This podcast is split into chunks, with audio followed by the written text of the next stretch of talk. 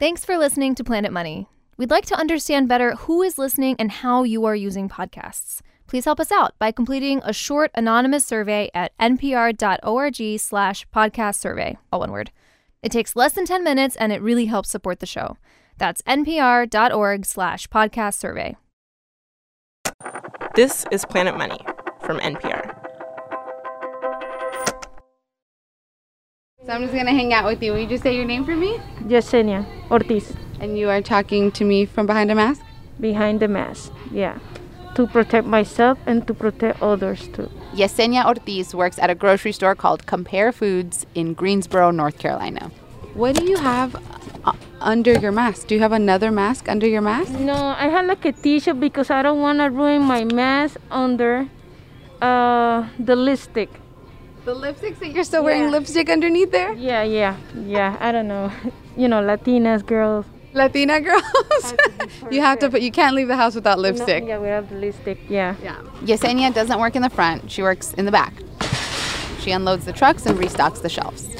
Well, I'm refilling, but I'm also cleaning the shelves. This is what I do every day. Right now, she's restocking cleaning supplies. They're being asking me every day for alcohol, Windex, Clorox for wipey Clorox. Yeah, every day. Oh, we don't got none. We run out. I'm so sorry. They get so frustrated. And it's not only customers who are getting frustrated with Yesenia. Just getting to her job seems to upset people. Yesenia's been having these weird interactions with some of her neighbors. They question me why I was getting out in quarantine. Like the other day, she was getting into her car, and one of her neighbors comes out and is like, Where are you going? Because they see me every day driving and then come back and they coming in. So they question me like, hey, you, are you violating, you know, the quarantine? Because I work in the supermarket. So they were kind of like maybe mad at you a little bit for leaving? Uh, yeah, some of them, yeah. But uh, I, I try like to smile. Like, hi, yes, sorry, I work in a supermarket. That's why you see me leaving the house all the time. And then she goes to work. And then when I come back, the same person who was checking on me, spying on me, I get in the food. Yesenia gave this neighbor food, bags full of groceries. Listen, I really do work in my supermarket. Look, if you don't believe me, you could come, welcome to come and see I'm there. And she said, Oh my God, are, are you sure? Yeah. And she said, Thank you. We are in a moment where inequality has become really, really visible. Some people get to stay home, keep an eye on their neighbors, while others have to work right in the middle of a pandemic. And a lot of them, like grocery store workers, did not sign up for this health risk. And still, they are not getting paid much. Yeah, to get paid a little more, that will, will be a dream come true. that will be a dream come true. He's checking me. He want me to hurry up. Your boss just told you to hurry up? Yeah. Hello and welcome to Planet Money. I'm Sarah Gonzalez. Many of the essential workers right now are low paid. They are warehouse and delivery people, truck drivers, bus drivers, janitors, grocery store workers. And women, especially women of color, are disproportionately likely to be working in jobs deemed essential. A lot of those jobs have always paid less. But now that they're essential, these workers are being asked to risk more. Their titles got fancier, but their jobs got way worse. And the market is supposed to solve this reward risk. So, why aren't workers getting paid more? Today on the show, we spend a morning at a grocery store and we ask, how much is essential work worth? Here you go. Have a good one.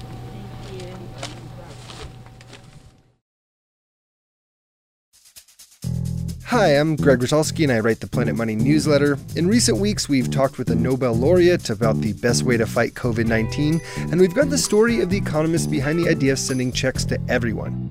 Check it out and subscribe at npr.org slash planetmoney newsletter. Hey, it's Guy Raz from NPR's How I Built This, and each week on the show during this unprecedented crisis, I'll be asking some of the top founders and builders how they're dealing with the economic impact of the coronavirus and hear about some of the ways they're pivoting to fight it. Subscribe or listen now to How I Built This. Hey, how are you? It's gonna be 1778. Okay. Um, my name's Fatima. I am a supervisor at Compare Foods Supermarket in Greensboro. Fatima started working at Compare Foods when she was 17. She's now 21. So um, I have a baby. I have a nine-month baby girl. Um, so yeah, she's she's very little. And what's your last name? Pavone. Pavon. Yes, P A V O N. I'm Mexican. The people who work at this grocery store are mostly women and all people of color. Oh no, um, white people work here. No, no, not that I. No, we do have you know a little bit of everything except white people. Yeah.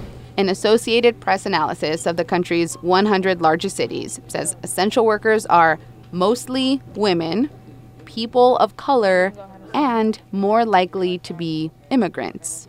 A New York Times analysis says non white women are more likely to be doing essential jobs than anyone else. Almost all of the nurses, 9 out of 10, women. About two thirds of the people who work at fast food counters and grocery store checkouts, women. And there is a real risk of death for these employees. Grocery store workers have died of COVID 19. So at Fatima's store, there are all these signs hanging up saying, please, please, please keep your distance. So that one's in Spanish. So that one says detén el COVID 19, like stop it. Yeah, that's what it's saying. All the cashiers just got these clear shields installed right in front of their registers, but they're narrow. So when Fatima is scanning items or bagging groceries or when customers are paying, there's no shield there. She and the customers Yeah. are face to face. Yeah, so it's definitely hard to keep our distance because I mean they'll come up and they're practically jumping over the counter. And it's not just crowded at the register, all over the store. It's just hard to keep your distance. um, like I could be standing right here, you know, stocking up, and a customer comes up and is literally like right beside you, or like leans over, reaches over you to try to get a meat, you know. You're like, excuse me, can you back up? I'm like, you know, ma'am, back up a little bit. and then, and yeah, there's customers that get upset, like I said. Yeah. When the pandemic started, a couple of workers at this grocery store did quit. It just wasn't worth the risk for them, even with the signs and the shields. But then one came back. She needed the job. Fatima says going to work is a little scary for all of them. I do I do get scared of exposing my family. You know, my mom would rather me not be here. Sometimes you want to just say forget this, like I'm going to just go home, but then you can't because you know this is what is helping you stay afloat. Like this is your income. This is your only source of income. So, you know, you have no no choice. Fatima says she actually really wants to keep working. Like she wants to know that she'll have a job when this is all over. She likes that kind of stability. because you know I also need the money. So like I said, it's really um, up to me how I protect myself from the customers, knowing that you know they haven't said anything. You know, if we were to get sick, if they help or not, you know, and not having like the health insurance and all that. Do you mind me asking how much you get paid? Um, I get paid nine twenty. $9.20 an hour? Yes. So what is like a weekly paycheck? How much does it end up being? Um, about I want to say three hundred. Yeah. $300 a week, no health insurance. And for now, no hazard pay, no things like hero bonuses, which some grocery stores have done, no extra 1 or 2 dollars an hour, which others have done. And Fatima says her boss doesn't pay like super badly or anything like that. There are pay raises, he pays bilingual workers more, things like that.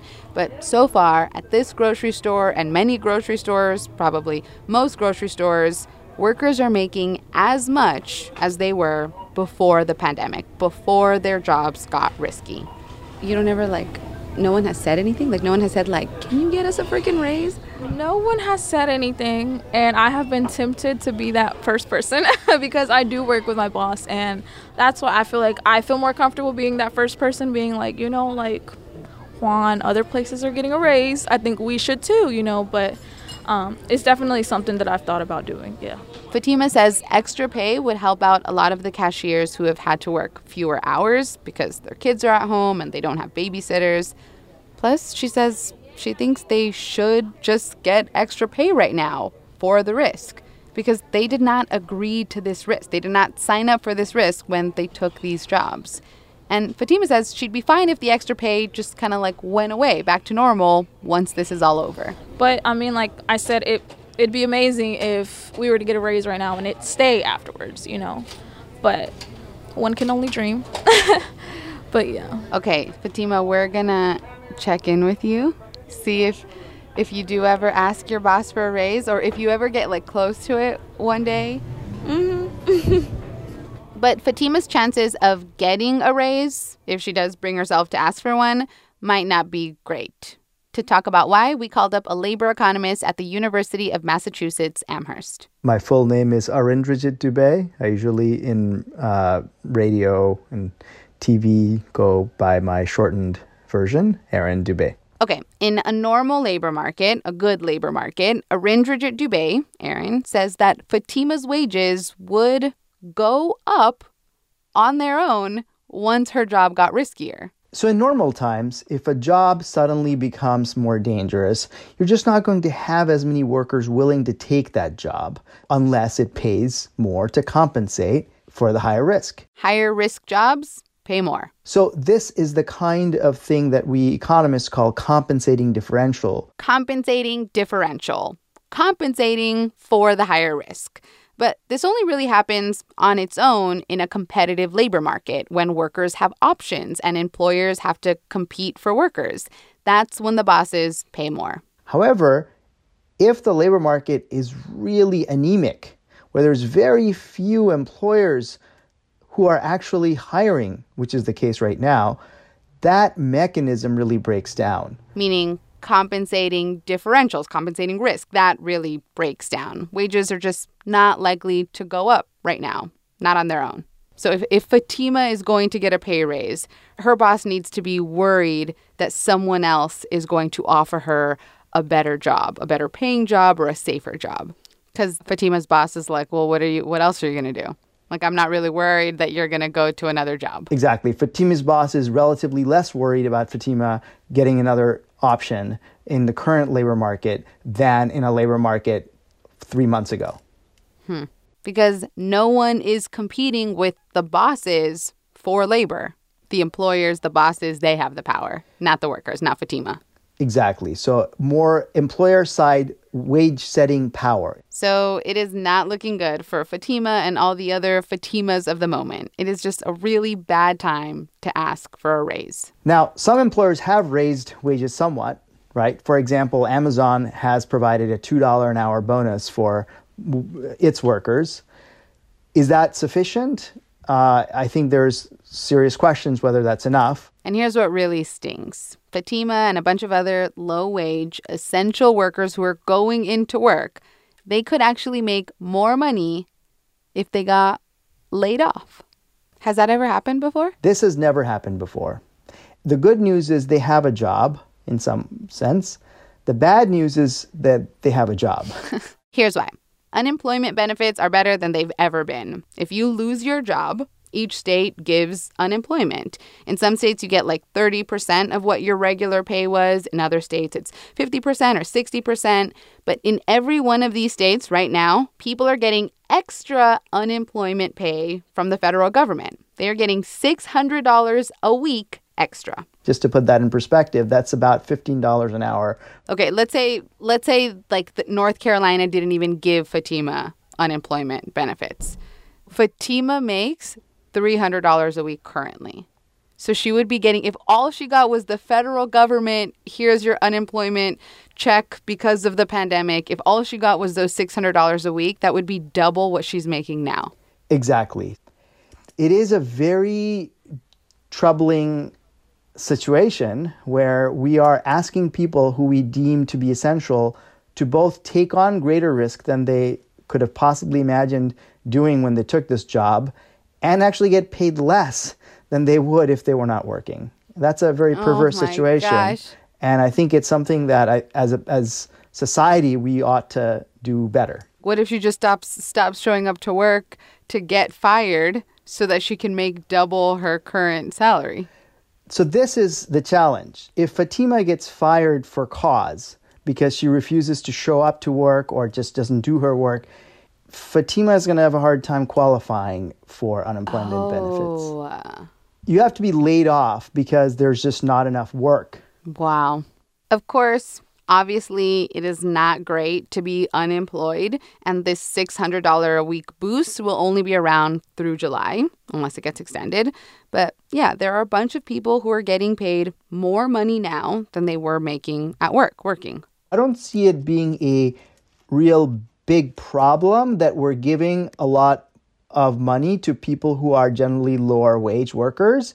There are many reasons why I think that's a good idea. One of them is that when we actually do start to recover, this means we're putting money in the hands of exactly those people who are most likely to spend, and this is going to help us grow our way back in, in terms of the recovery. But Arin says Congress should also do something for the essential workers, the ones who are still on the job, facing risk and aren't collecting unemployment. Just like the federal government is paying people to not work right now, they should also pay people to work if we think that work is so important. Democrats in the Senate have proposed giving all essential workers $25,000 in hazard pay. It would go to doctors and nurses, but also truck drivers and janitors and grocery store workers and a bunch of others. The governor of New York said the federal government should give all essential workers a 50% bonus. But so far, no hazard pay, not from Congress or the White House.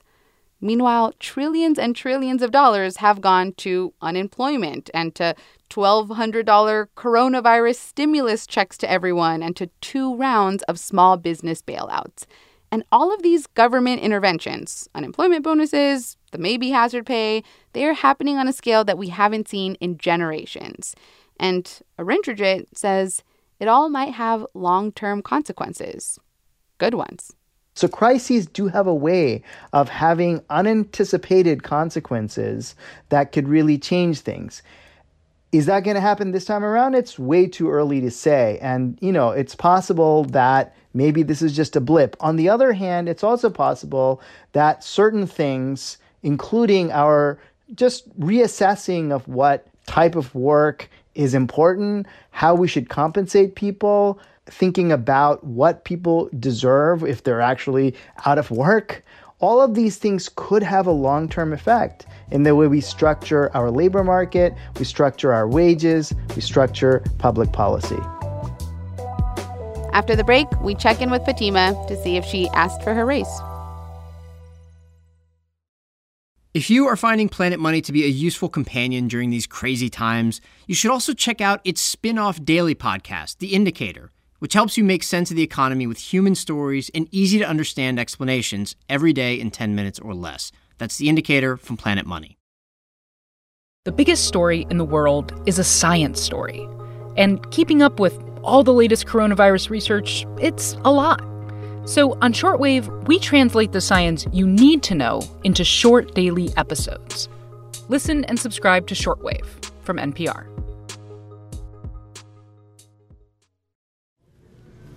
Um, Fatima, I have been thinking about you all weekend.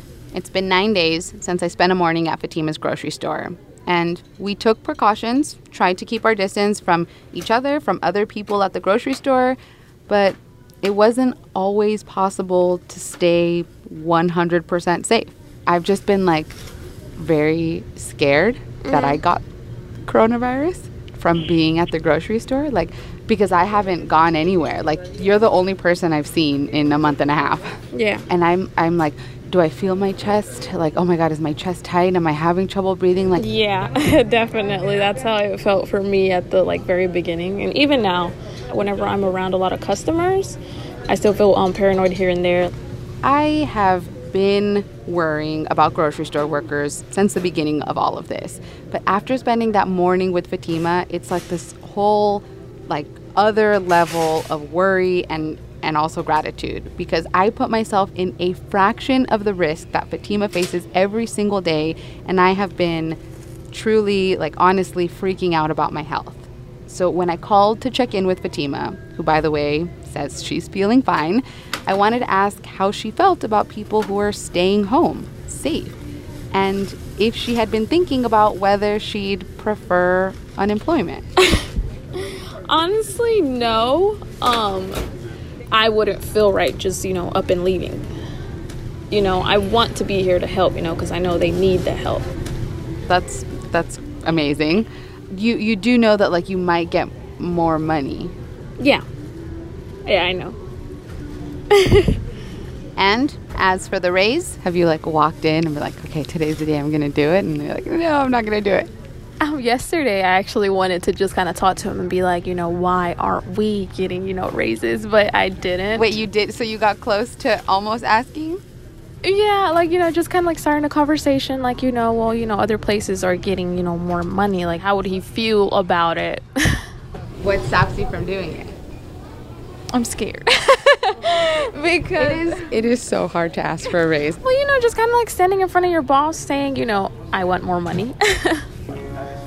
Even in normal times, that's not easy. I don't feel like I'll do it anytime soon. Fatima still hasn't asked for her raise. Well, when I'm about to leave, I take my gloves off, I sanitize my hands first, then my keys and my phone. Today's show was produced by Liza Yeager, Alexi Horowitz-Ghazi, and Autumn Barnes. And then um, I go to my car because I don't want to take any, like, you know, possible germs with me. Alex Goldmark is our supervising producer, and Bryant Urstadt edits the show. When I get home, um, my baby runs to me because she's in her walker, so she's like, you know, like walking in it. Um, and I have to dodge her. I have to dodge her, and I have to go straight to the bathroom, take my clothes off, and I put her in a plastic bag. Um, so because I just, you know, it's still that paranoia. If you want to see a picture of Fatima and Yesenia, go to our Instagram. We're at Planet Money. We're also on Twitter and Facebook. I jump in the shower, take a quick shower, make sure I'm clean, and then that's when I hold her. And obviously, thank you, thank you, thank you, thank you to all the essential workers. And it's just the same routine the next day. You know, I have to come in here and do the same thing over and over again. I'm Sarah Gonzalez. This is NPR. Thanks for listening.